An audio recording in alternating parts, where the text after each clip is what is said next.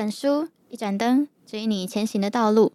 欢迎来到绿灯书社，这是由喜爱阅读的北一点灯人经营的 Podcast 频道，将会带你来一起认识各种书籍，一起享受阅读的乐趣。好，大家好，欢迎大家收听欢很认真聊书的图书馆与他的常客们专栏。我是今天的主持人，北一图书馆员指导老师慧瑜。这天来跟少君聊聊成功的反思。呃，这本书的作者是 Michael Sandel，一位一位非常有名的哈佛教授，相信很多人应该都听过他的那个哲学思辨的经典电车问题，就是假想象你眼前有列失控的电车，前方分别有五个铁路工人以及一个铁路工人在两条轨道上专心的工作，可是他们会来不及逃离险境，正好你面前呢是一个可以令电车转侧轨道的空杆。如果你不操控这个轨道，那五个人就会死掉。那如果你转了，那另外一个一个工作的工人他就会死掉。那面对这个紧急状况，你会如何抉抉择呢？好，这就是那本《正义：一场思辨之旅》的经典问题。但我们今天没有讨论这一题，我们今天要带领，呃，应应该说让 Sandel 带领我们进行另外一场关于成功的反思。呃，为什么会有这样的一场反思呢？基本上可以从一个现象切入。白话来说，大概是作者他在哈佛教学以及到世界各地演讲的教学经验中呢，他发现这些所谓顶尖大学生们都认为自己很努力、很有才华，自己值得拥有很好的社会经济地位。而在这个机会很多的社会里，那些没有赚那么多钱的劳动者们，自己应该负起最大的责任。来问问看，少君对这样的叙述有什么样的看法呢？就现在的升学也是透过这种考试，像是会考或是学测，所以进来之后也自己或是在同学也多多少少有嗯感受到一点点这样的想法，就是觉得如果大家都是用一样的考试，然后就是进到明星学校的机会都是一样的，好像自己进来就是那种这是我应得的。这个其实就是一种呃，书里面提到的才德至上制的意思，意思是只要去除阻挡发展的障碍，人人都有机会成功，而不论种族、阶级或性别，唯有才能与努力是人生的天花板。所以，如果我们真正的做到机会平等的话，那出人头地者他自己。挣来的那个成功与报偿，就可以说是他们应得的，就是刚刚说的这个才德至上制的许诺，还有这个所谓向上流动说很吸引人的地方。然而，呃，作者他其实提出了三个问题：第一个是我们真的有可能可以做到真正的机会平等吗？第二个是统计数据真的有显示出所谓呃努力就能成功的美国梦的实现吗？第三个。重要的是社会更平等，还是向上流动更容易呢？好，这是三个我觉得很大的问题，我们一个一个来讨论这件事。第一个，呃，刚刚要说的是，我们真的有可能可以做到真正的机会平等吗？呃，作者在书里面提出了两个理由来质疑这一点。首先，拥有某项才能是运气，而非个人的功劳，而运气带来的好处或坏处，不是我们应得或配得的结果。普遍来说，大家都蛮可以接受。如果你出生在富裕的家庭，那带来的好处不是应得的，是一种幸运。那嗯、作者这边要提的是，除了家庭之外，拥有某项才能也是运气，而不是应得的。比如说，如果是数学很好，跟画画很好，那其实都有天赋的影响。但我们究竟是数学好，还是画画很好？其实我们是没有办法自己选择的。拥有哪样才能，不是我们应得或配得的结果。再来，呃，他说，出生在一个我的才能正好受到青睐的社会里，这点同样是运气，不能算是我的功劳。比如说，他可能举了一个篮球明星，可以靠打篮球这项热门运动，每年赚进了几千万美元。但他除了惊人的运动天赋，还有幸生活在看重与奖励这份天赋的社会里。出生在这个非常多人喜爱篮球比赛，而他又刚好很会打篮球的这个社会，并不是他本人的功劳。可以想象一下，如果他是活在中世纪的佛罗伦斯，那个时候最抢手的人才不是篮球选手，而是壁画家。而他说这个道理其实也适用于个人追求不受社会青睐的人，比如说世界的腕力冠军或许很会掰手腕，和篮球明星打篮球的程度可能不相上下，都很厉害。但除了酒吧常客之外，可能没有人想要付钱看他把对手的手腕压到桌上。但这并不是他的错。呃，同样的道理，如果放在我们台湾现在的社会来看的话，呃，因为在台湾人现在重视数学能力明显远大于画画能力的现在，那数学好的人不就是中了基因的透吗？擅长纸笔考试的人，比起运动能力好的人，也就是也是一样中了基因的透的感觉。而这难道是我们可以自己选的吗？我想要问问少君，对这两个观点有什么看法呢？嗯，对于第一个说运气带来的基因乐透不是我们应得的，我觉得我蛮认同的。就是，嗯，就是像是你喜欢哪一个科目，或是你擅长做什么事情，这这些感觉都是天生的。就像是我，我很努力想要喜欢上数学，但是还是没有那个天赋，就会有有一种觉得，就是，嗯，这好像是一个运气，嗯。然后关于他的第二点说才能受到青睐的社会，我觉得可能只有一部分我认同，因为我因为有一些才能也不完全就是只能做那一项工作，像是如果你是佛罗伦斯最抢手的壁画家，你可能现在可以当一个很棒的室内设计师或是街头艺术家之类的，就是在不同的社会中，虽然可能。那个准确的职业有在改变，但是你有这项能力，跟你能力可以对为社会带来的这些好处，就是还是可以延续下来的。但是我觉得运动就比较特别，因为就是不不太确定这个具体的事情，如果不是被人家发明出来，到底可以为社会带来什么用？但是假设打篮球的人就是他跑很快，他跳得很高，他也许在古代也会有一些适合他的运动项目可以去做，这样子。我觉得蛮难想象的，就是如果他真的很会打篮球，那他回到中世纪的话，他可以做什么？可能可以去，我不知道去斗牛，你也需要跑得很快，跟可能不用跳得很高，需要有勇气。可是篮球跟跑得很快又不太一样，跑得很快比较像是田径，那个是真的是跑得很快。篮球比较多，可能又有团队合作，然后策略各种东西，是跟打仗比较 可以去当剑客。好吧，我觉得我没有被你说服。嗯，好，先这样，没关系。作者说，这个时候才德至上的社会支持者，他通常会搬出努力这个理由来反驳呃我们刚刚提出的这种观点。嗯、呃，大家可能会觉得说，凭努力出人头地者的成功是他们自己挣来的，这个勤奋值得赞扬，这点确实有道理。就呃，作者认为努力很重要。一个人再有天赋，也得加以培养才能成功。然而，努力尽管重要，人们却很少只靠努力就能成功。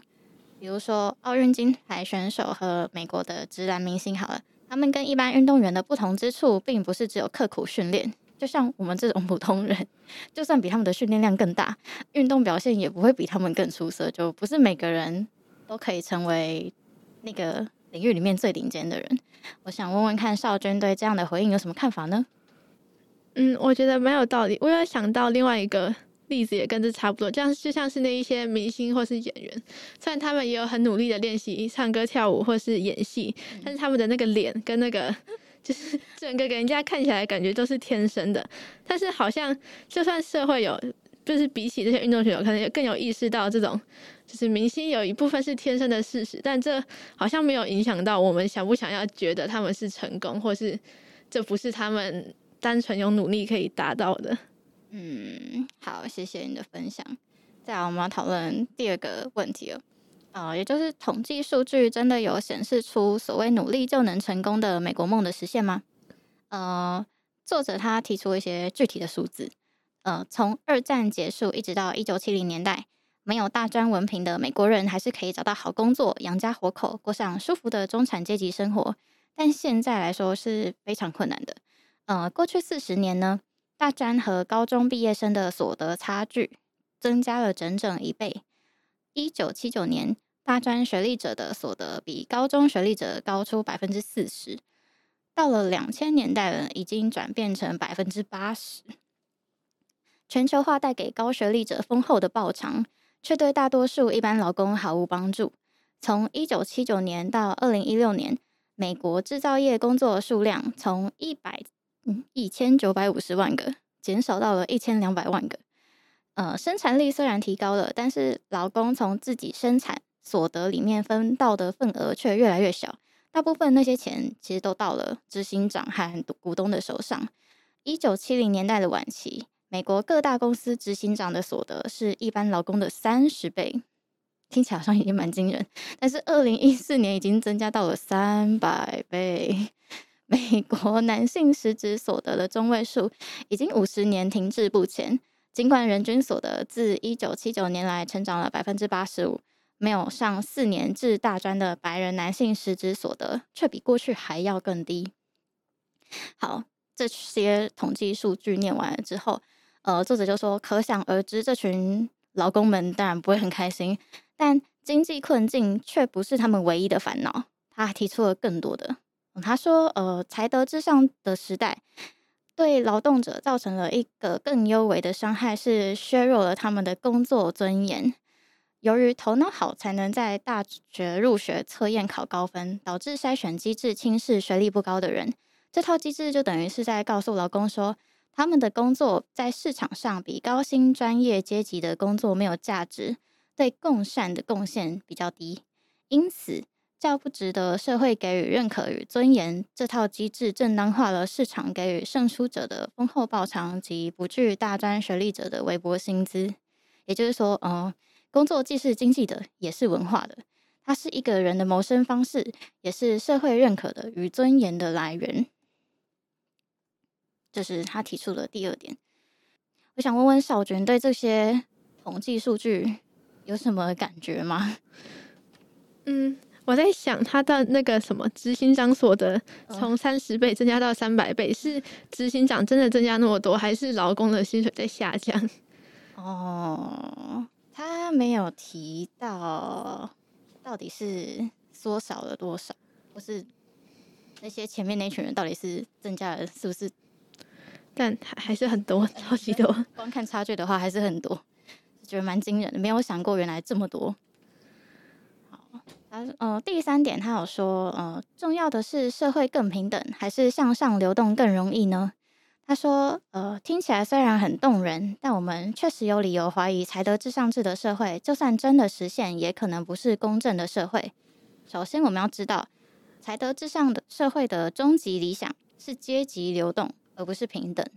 嗯，是让你可以流动，而不是平等。我觉得这蛮关键。我以前没有想过这个问题。他并不认为贫富差距拉大有什么错，只强调随着时间的流逝，呃，有钱人家的小孩跟穷人的小孩会因为才德的差异而互换地位，因为个人努力与才能不同而出头或沉沦。无论偏见或特权，都无法让人永远待在底层或是上层。这是才德至上制的终极目标。虽然这不足以反对才德至上制，却让我们不得不思考：嗯、呃，因为才德竞争而导致的贫富不均，是我们可以接受的吗？小娟，你觉得呢？嗯，我觉得他这样听起来其实还蛮糟糕的。就是，就算你这样上位者跟也不算上位者，上层阶级跟上层阶级可以一直换，但是那些穷的人还是穷，他们生活还是过得很糟。就算知道他可能是富三代，好像也没有，就是一个是可以让他们合理这样子受苦的理由。我会觉得他不可以接受。这里我想要提另外一个类比的例子，就是你觉得鉴宝是基本人权吗？哎，嗯，我觉得应该是吧，因为感觉不是有那个什么马斯洛的需求金字塔，所以下面是你一些你身体要健健康康的，所以我觉得如果健保的话，让大家都有钱去看医生，这样算是基本人权。嗯，这边呃，作者有提到一小段在讨论这件事情。他说：“很多人觉得健保能够负担的绝大多数都能够靠着正确饮食、运动、戒烟、尽量少喝酒和其他健康的生活习惯而预防。”然后他举了一个全食超市的创办人麦基表示过：“嗯，许多不健康的人其实是咎由自取。然后有一派认为我们每个人都要为自己的生活与健康负责，而在这派人的眼里，健康就跟才德一样。”意思是你应该要自己负责，但其实事实上也有超多人明明跟大家可能食衣住行的一些行为差不多，甚至更健康，不过疾病与意外就是会降临。我觉得，如果那些支持采德至上制，而且身为既得利益者的那些精英们，很难保证自己就不会有个三长两短。如果用这样的思考方式的话，应该就能够比较同理那些没有重基因乐童的人们吧。就很多事情不是我们努力就可以一路平安顺遂的。我觉得我们都是很幸运的。像是健康，感觉跟基因乐透也非常相关。就可能如果你有什么癌症基因啊，或是什么 B 肝基因之类的，B 肝基因 病毒之类的，就是透过这种遗传下来的，根本就没有办法。对，透过运动来，就是来改善。嗯，讨论到这里，我觉得可能很多人跟我一样困惑。就好吧，既然才德至上制跟向上流动说他们有很多的缺点，那我们的社会制度还有什么样的可能性呢？他提到了第一个学者叫做海耶克，他说海海耶克认为我们不该将经济报偿道德化，以为经济报偿可以反映个人的才德，所以海耶克呢，他不是去证明在市场获得丰厚报偿的人配得那些报偿，而是他反对经济报偿反映个人才德或道德的主张。在这个自由的社会中，我的所得与财富反映我所提供的商品或服务的价值，但这个价值其实完全取决于变动不居的供需状况，和我个人的才德与德性无关，也和我所做出的经济贡献的道德重要性无关。呃，举个具体的例子，就算我们认为教书的老师，他可能比管理资产的基金经理人或是毒贩更值得尊敬。可是薪水与报酬也只会反映市场参与者所提供的商品与服务的经济价值，而非德性或可敬成就的报偿。想问问少君，觉得海耶克的想法怎么样呢？你觉得有没有什么问题呢？我觉得他的想法比较像是，就是直接从现代社会已经发生的现象，然后去解释说，为什么他可以拿比较多钱，是因为跟他的才德没有关系。但是在一个理想的社会中，我会希望，就是你的报偿是真的可以反映才德或价值的。呃，作者说，就算成功者相信自己功成名就，只代表他们对经济的贡献，而非个人才德与德性的反应。他们对自己成功的说法，老实说就会差很多吗？就算弱势者相信自己穷途潦倒，并不代表他们人格低落，只代表他们对经济的贡献价值微薄。他们对自己深陷贫穷的说法又会很不同吗？从道德和心理上看，才德与价值的区别都变得聊胜于无。市场化的社会尤其如此，因为以几乎一切都用钱来衡量。就算提醒有钱人，也不大可能消除他们的傲慢与自满。而安慰穷人也很难挽回他们的自尊。这种看法没有考虑到一个人对社会的贡献可能是市场价值之外的东西。我想问问少君，觉得桑德尔在这边提的，呃，所谓一个人对社会的贡献可能是市场价值之外的东西，这里具体来说，你觉得可能还有哪些呢？可能就是一种道德感的提升，就可能，比方说，你如果在，可能你在一个。消费能力没有很强的地方设一个他们也可以买的超市，可能你其实没有真正促进到这个市场，但是它对于社会的贡献确实可能是比较精神方面，就是让大家都有可以维持生活的用品这样子。嗯，确实就是真的很难衡量的东西。好，那作者除了海耶克这个人之外，还提了另外一个学者叫做罗尔斯的福利国家自由主义。啊，罗尔斯认为我们不该压制有才者，而是应该要求赢家分享报偿给不如他们幸运的人。呃，事实上，各国大多都有各种不同程度的福利制度，但桑德尔说，呃，赢家心怀谦卑，并非当前经济与社会的常态。比如说，之前的雷根总统与柴契尔首相批评福利国家政策，主张人们应该为自己的幸福负责。社会只有义务帮助不是因为自身过错而受苦的人，但另一方面，罗斯福总统提过这个说法几次，却主要是为大萧条而失去工作的人辩护，认为失业不能算是他们的错。这里想问问少君的想法，你觉得我们应该像雷根和柴契尔说的，将穷人分成应该要获得我们协助的，还有不应该获得协助的这两种人吗？还是你觉得，呃，你比较偏向罗斯福总统的说法呢？我觉得比起这个，可能把穷人分成你应该配的协助跟应该配的更多协助，这样可能比较好。我觉得就算你是因为自身过错而变得很穷，我们也不应该就让你在这自己饿死。这种就是就是如果呃，应该还是要努力让大家都过得好。但是如果是不是因为自己原因，像是这种经济大萧条，他当然就值得获得更多援助。所以不管人们是做了些什么，你都觉得我们所有人应该要为所有人 对支持一些他最基本的生活所需，这样。然后，但是有些人他们应该获得更多。对，就是如果这真的不是他们的问题，他们也许他们可以拿到更多的补助。不过这就真的很难衡量到底是不是他们的问题。对啊，嗯，好，看完了罗尔斯这段，我觉得用什么样的福利制度，如何重分配财富是一个问题，而重分配造成的羞辱与傲慢感又是另外一个问题。诶，我们前面好像没有提到那个羞辱与傲慢感，我补充一下好了。呃，这作者其实有提到一个概念是，如果我们，呃，其实现在就是我们会为有钱人课多一点的税嘛，然后，呃，这反而可能没有办法造成说我们让有钱人心怀感恩，觉得自己比较幸运，所以才把这些钱拿出来，而是指说有一种 赎罪券的感觉。哦，我已经缴钱喽！哦，我有补助你们哦，你们少来烦我哦，不要在街上碍我的眼哦。这种傲慢的感觉反而会出现。我觉得，哦，天哪，好黑暗啊！这个社会。那个之前我不知道在哪里，呃，在阿姆斯特丹那边，他们也有说，他们以前是照房屋的垂直大小来。征税的，然后就有些有钱人就故意要把房子盖得很宽，显得自己很有钱，就故意让自己缴一点税。好像这一些用来帮助整个社会的税，反而是他们自己的那种身份地位的象征的感觉。对，这个好难。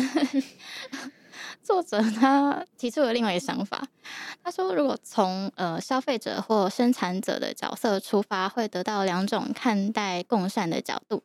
第一种呢，是许多经济政策制定者的角度，将共善定义为个体偏好与利益的集合。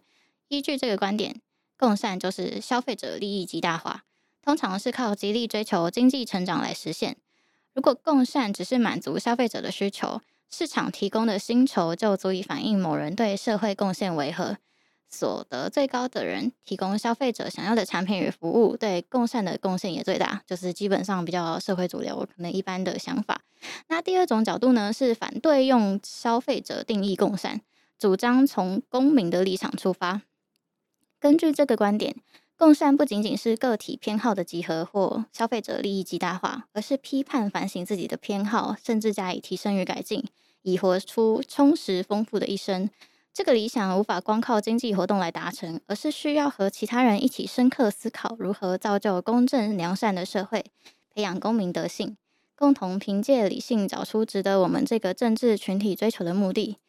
从公民的角度想，一个人最重要的经济角色不是消费者，而是生产者，因为我们是以生产者的身份发展和发挥自己的能力，提供产品或服务满足他人的需求，进而赢得社会尊严。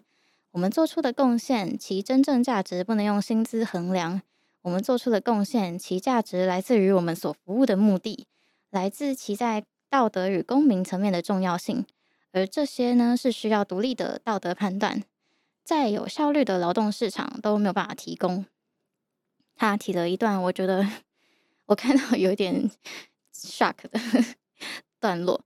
他说：“金恩。”金恩博士遇刺前不久，在田纳西州曼菲斯市向罢工的清洁员工讲话，就将清洁工人的工作尊严与他们对共善的贡献连接在一起。他说：“我们的社会终有一天会尊敬清洁工人，因为归根究底，社会要生存下去，收垃圾的人就和医师一样重要。他不收垃圾，疾病便会四处蔓延。”所有的工作都有尊严。我看这一档的时候，深深的反思一下我，我平常可能看到清洁工人的想法。毕竟清洁工人跟医生好像真的在我们平常社会的眼光里面 差很多，但确实他们都是阻挡疾病、影响人类，可以这么说，就是都在为这方面做努力。嗯，黑格尔和涂尔干并不认为工作是满足消费的手段。而是主张工作是一种建立社会连结的活动，一个给予认可的场域，一种包养我们善尽对共善做出贡献的义务的方式。嗯，作者在这边举二零二零年新冠疫情大流行，让许多人开始思考，至少脑中会闪过这样的想法：那些超市收银员、送货员、居家照护员和其他收入不高的劳动者的工作有多么必须与重要。然而，在市场经济主导的社会里，我们很难不将一个人的收入和他对共善的贡献大小相混淆。我想问问少君，怎么看待从生产者主义出发的这个看法呢？你觉得可能有什么样的优点，有什么样的缺点吗？还有，你觉得共善的社会可能是什么样子的呢？我觉得他的生产者主义主要就是他还是没有提到，那这样我们要怎么再用市场价值去迎合这样一个价值观？就他也是像说，就是。我们自己知道自己的生产对这个社会很重要，但是钱的事情还是没有提到。对，然后就是他说，他说一个人最重要的经济角色不是消费者，而是生产者。嗯，我觉得蛮认同。就如果你真的可以找到那种你生命的置业的话，你真的会觉得在工作的时候你的贡献是快乐的。嗯，但是感觉社会中还是有一些职业。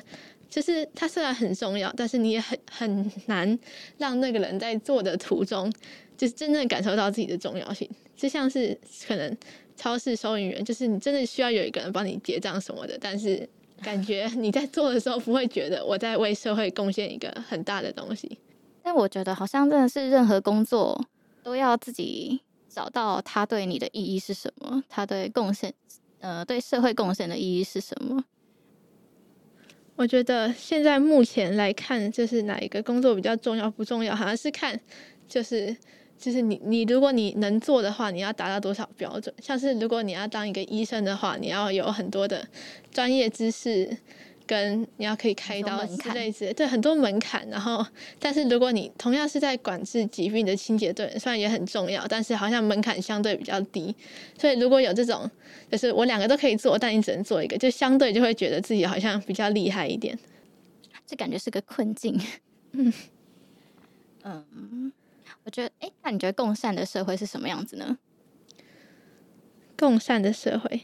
嗯我觉得生产者主义是一个还蛮不错的出发点，但是如果要把这一套，不是这一套，只是这一个想法灌输到大家，就不只是做工作的那一个人，也要让其他人是用这个角度来看待他的，才会有一种，是整个社会要这样才会有真的有用，不然也像是一种在帮自己洗脑的感觉。嗯，就是大家要彼此尊重吧。嗯，我觉得共善的社会可能是人们能够关心大众的权益。虽然可能彼此的意见会不一样，但能够持续的有公众的讨论，彼此可以关怀互助、重视，而且维持实体的社群连接，而且无关于薪资的高低，每个人都可以从工作中感受到他人对自己的尊重。就你刚刚说的那个，不是自己自嗨而已，然后从自己的工作中找到投入的意义感，有社会贡献感。虽然不知道什么样的制度可以达到这样的共善效果，但我觉得，呃，像我们这样愿意花时间去了解，然后交换彼此的想法讨论，大概就是第一步。嗯，嗯、这本原著其实还解释了为何川普会当选二零一六年的美国总统，不仅仅是反移民、反全球化，还有人民对于技术官僚精英统治的反扑，激烈的升学筛选制。机制如何深化了才德至上与精英傲慢的状况，同时又使大家超级焦虑而出现精神疾病的问题，而这些交互作用导致了美国绝望死的自杀现象。这几十年的文凭主义精英治国真的好吗？嗯，总之这本书还谈了很多很多 复杂的大问题。那欢迎对这些论述有兴趣的朋友们找原书来阅读哦。好。那我们今天的介绍到这边告一段落。今天所聊的书籍以及线上的借阅方式都会放在资讯栏。除此之外，可以在 IG 搜寻“北一点的人”，会有更多不同于 Podcast 的内容。我们的频道也有许多的主题供大家聆听，欢迎再度莅临。